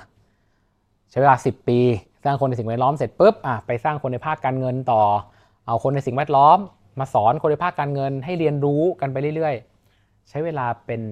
10 20ร้อยปีครับกว่าที่จะเรียนรู้กันได้หมด แต่ถ้าเกิดไม่มีเหตุการณ์ในเชิงคริสิสเนี่ยก็ต้องเป็นเรื่องที่ค่อยๆ เป็นค่อย ๆ ไปของสังคมไปเรื่อยๆ ส่วนตัวผมว่าก็ทำได้ครับ คือจริง ๆ แล้วเนี่ยกฎหมายกับสังคมมันไม่ใช่ไม่เชิงว่าสังคมสั่งกฎหมายให้ทำอะไรสักอย่างมันมี มันมีดินามิกอีกส่วนหนึ่งก็คือ สังคมมักจะ react กับบทตัวบทกฎหมายอะไรบางอย่าง อย่างเช่น ถ้ามีตัวบทกฎหมายบอกว่าห้ามทำอะไรสักอย่างหนึ่ง แต่มันเป็นสิ่งที่คนอยากทำคนในสังคมก็จะไปสร้างวิธีการที่จะสามารถให้เขาทำจนได้จนกระทั่งหลบกฎหมายนั้นได้ จนกระทั่งเกิดเป็นกระบวนการเกิดเป็นอุตสาหกรรม เกิดเป็นอะไรเกิดขึ้นเลย มีเหตุการณ์อย่างนี้เกิดขึ้นเยอะมากในสังคมโลก ที่มีการออกกฎหมายมาฉบับหนึ่งอยากที่จะห้ามอะไรสักอย่างหนึ่งแต่สุดท้ายเนี่ยส่งผลอีกแบบหนึ่งให้สังคม เพราะสังคม react หรือสะท้อนกฎหมายฉบับนั้นกลับมา เพราะฉะนั้นเนี่ยหน้าที่นักกฎหมายเนี่ยอีกมุมหนึ่งก็คือเป็นหน้าที่มอง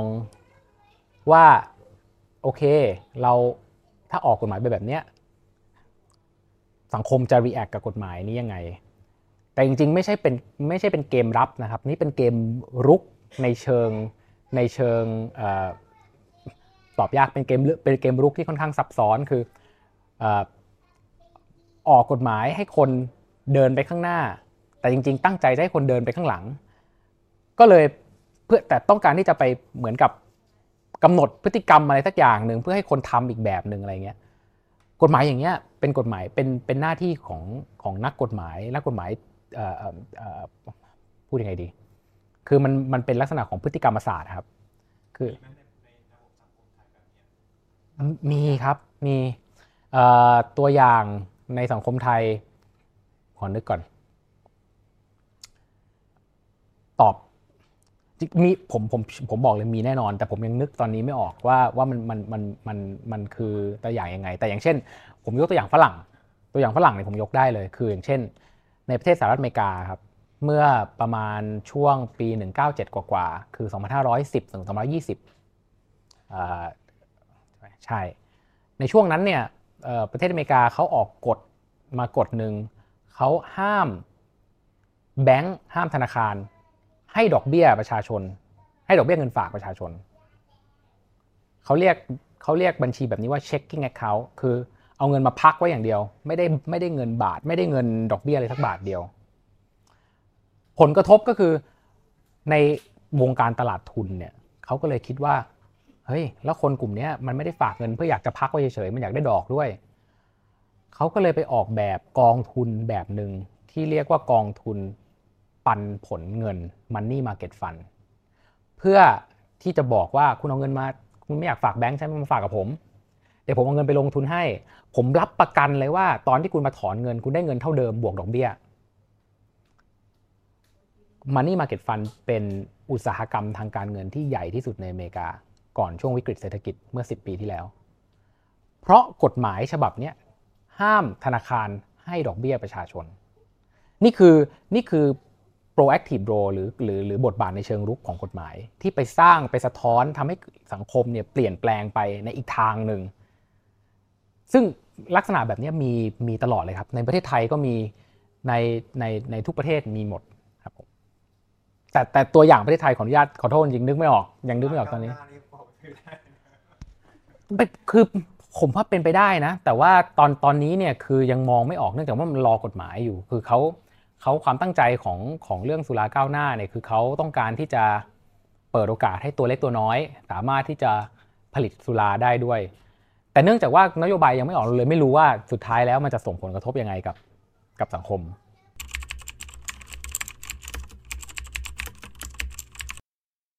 ครับคำถามนี้จริงๆภรรยาผมน่าจะตอบได้ดีกว่าเป็นนักการทูต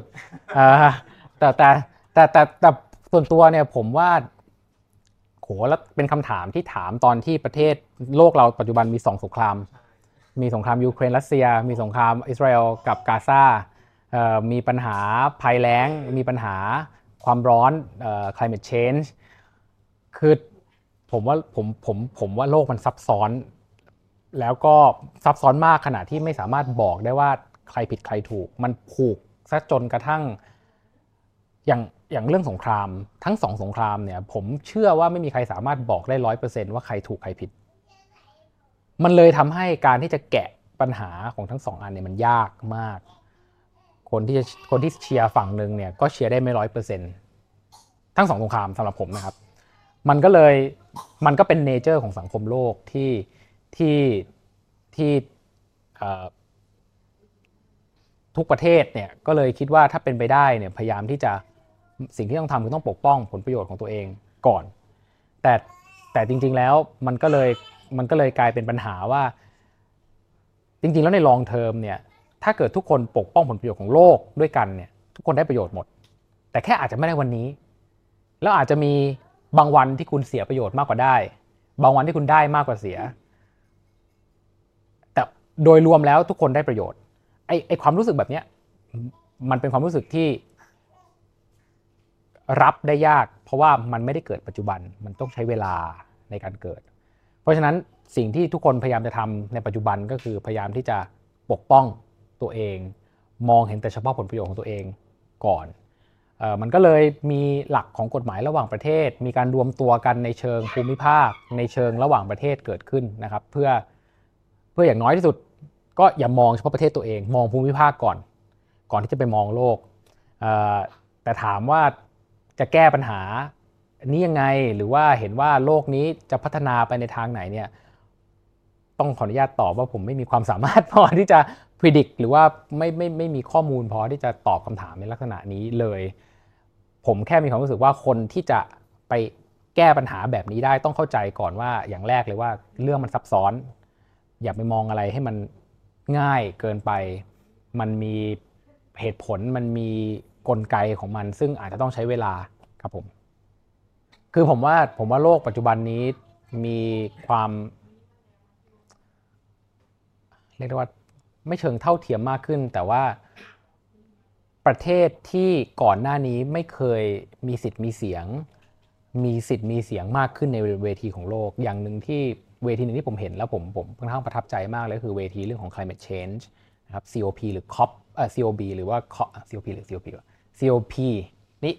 climate change มัน COP ใช่ไหม COP เอ่อ COP 26 COP 27 คือการประชุมเรื่องของ climate change ของโลกที่ผ่านมาครับ คนที่มาพูดแล้ว capture attention หรือว่ากินใจคนทั่วโลกมากที่สุดเนี่ยกับเป็นประเทศในกลุ่มแคริบเบียน ประเทศในแอฟริกา ประเทศที่ก่อนหน้านี้ไม่เคยได้รับสิทธิ์เสียงอะไรเลยเเป็นกลุ่มประเทศที่ออกมาบอกว่า เฮ้ยเขาคิดว่าเรื่องของ climate change เนี่ยเรื่องของการเปลี่ยนแปลงสภาพภูมิศาสตร์ภูมิอากาศของโลกเนี่ยมันเป็นเรื่องที่ต้องเป็น collective effort ต้องช่วยเหลือกัน กลายเป็นประเทศใหญ่ๆเนี่ยต้องมาฟังเขา แล้วก็ไม่รู้ทำตามมากน้อยเท่าไหร่เราไม่รู้เหมือนกัน แต่ว่ากลายเป็นว่าเวทีระดับโลกในเรื่องของของเรื่องในเรื่องของ climate change เนี่ยประเทศที่เป็นประเทศเล็กเนี่ย dominate ทั้งหมดเลยนะครับผมว่าเป็นนิมิตหมายที่ดี แต่แน่นอนพอเราพูดถึงเรื่องเรื่องของเศรษฐกิจพูดถึงเรื่องของผลประโยชน์เนี่ยโลกเราต้องยอมรับว่าปัจจุบันมันถูกขับเคลื่อนโดยผู้ที่มีอิทธิพลทางด้านเศรษฐกิจ ไม่ว่าจะเป็นประเทศใหญ่ ๆ ผมพูดได้เลยสหรัฐอเมริกา จีน รัสเซีย กลุ่มสหภาพยุโรป อินเดีย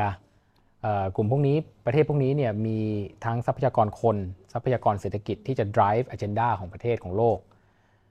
ในฐานะประเทศไทย ผมว่าสิ่งที่สำคัญก็คือเราต้องเข้าใจบทบาทของประเทศเรา เข้าใจข้อจำกัดของประเทศเรา แล้วก็พยายามหาจุดยืนในระดับระหว่างประเทศที่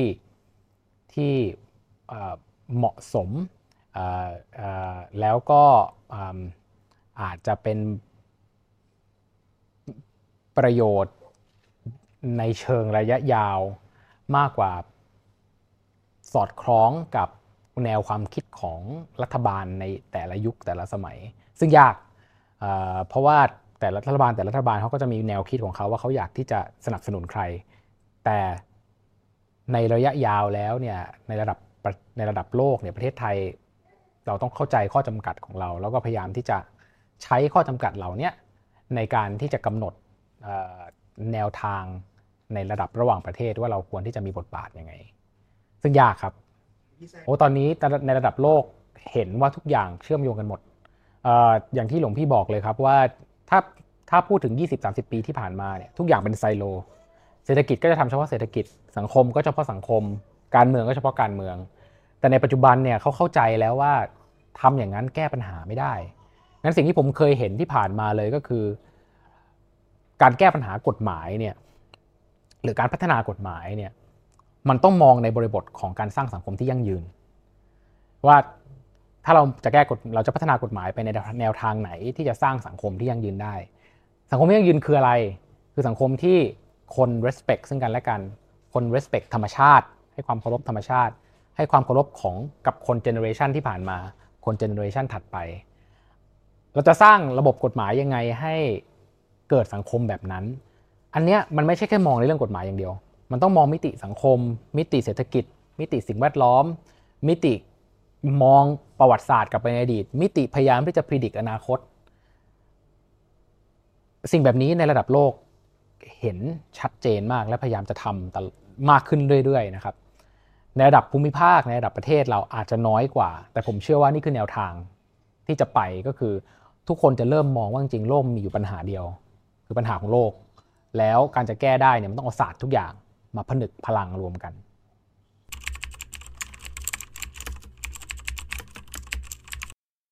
ผมว่าผมว่าเป็นแนวทางที่ ควรจะคือคือผมเริ่มต้นจากผมขออนุญาตเท้าความความเข้าใจของผมก่อนว่านิติเชิงพุทธคืออะไร ผมเห็นด้วยผมมองว่าส่วนตัวเนี่ยผมมองว่าพุทธศาสนาจริงๆ แทบจะไม่ใช่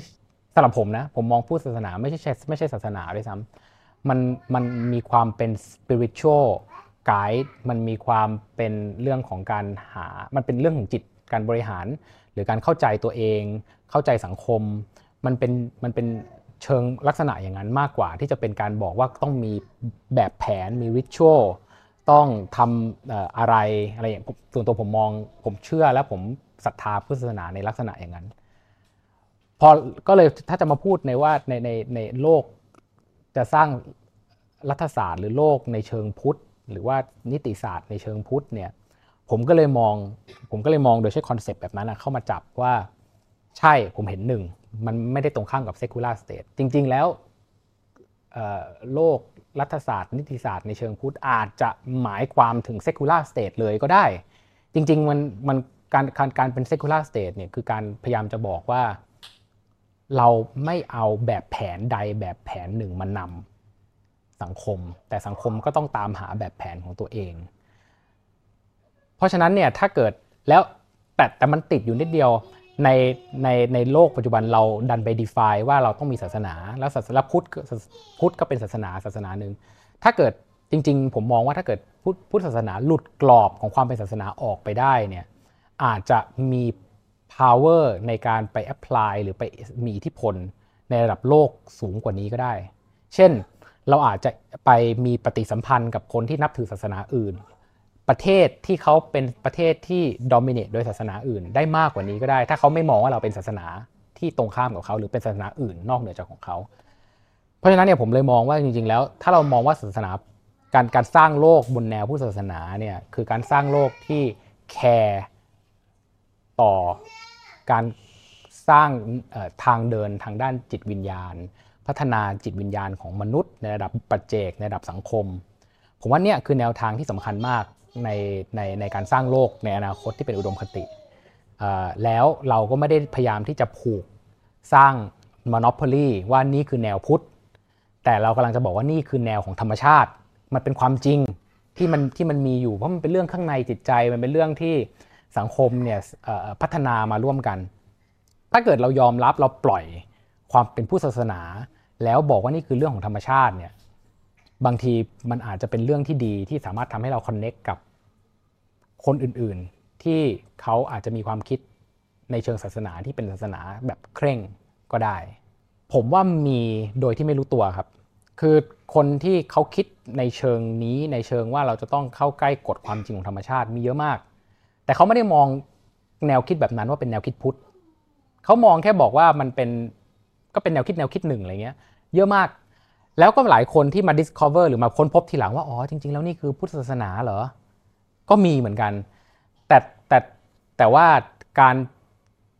ถามผมว่ามีการกำหนดลักษณะแบบนี้เข้าไปในแนวทางของโลกเลยไหม หรือว่ามีการเปลี่ยนแปลงแนวโน้มไปในแนวแนวทางนี้หรือเปล่าในในในระดับโลกเนี่ยผมตอบไม่ได้ ผมคิดว่าอาจจะยังไม่ได้ถึงขั้นนั้น แต่ผู้นำโลกหลายคนเนี่ยเวลาไปอ่านบทสุนทรพจน์ของเขา หรืองานงานเขียนของเขาเนี่ย หลายคนที่อาจจะแก่แล้ว แล้วก็มองกลับไปในบทบาทของตัวเอง พยายามจะส่งบทเรียนให้สังคมได้เรียนรู้เนี่ยมีความเป็นการส่วนใหญ่พูดลักษณะนี้หมดเลย คือเป็นการอธิบายความจริงที่มันมีอยู่ในธรรมชาติ จากมุมมองของเขาจากมุมมองที่ผ่านผ่านทุกอย่างมาแล้วก็สะท้อนออกมาแล้วว่าอ๋อจริง ๆ แล้วโลกมันก็เป็นแบบนี้นี่เองนะอ่ารู้อย่างนี้ตอนนั้นที่มีอำนาจเนี่ย อาจจะทำอีกแบบหนึง่งอาจจะผ่อนหนักผ่อนเบามากขึ้น อาจจะเดินทางสายกลางมากขึ้นอะไรอย่างเงี้ยเยอะมากครับที่ที่ที่ที่ที่คนที่มีแนวคิดในลักษณะนี้ ซึ่งส่วนตัวผมว่าอาจจะดีด้วยซ้ำที่เราไม่พยายามที่จะบอกว่าโลกต้องเปลี่ยนมาเป็นแนวนี้ เพราะผมไม่เชื่อว่านั่นคือแนวที่ผู้ศาสนาพยายาม คือเราไม่ได้พยายามที่จะไปพยายามคอนเวิร์ตใคร ไม่พยายามที่จะไปเปลี่ยนความคิดใคร eventually คนควรจะคิดแบบนี้ด้วยตัวของเขาเอง มันเป็นมันเป็น การเดินทางของคน คนนั้นมากกว่าที่จะเป็นสิ่งที่สังคมไปสั่ง ให้คนแต่ละคนเนี่ยพยายามที่จะเดินไปในแนวทางนี้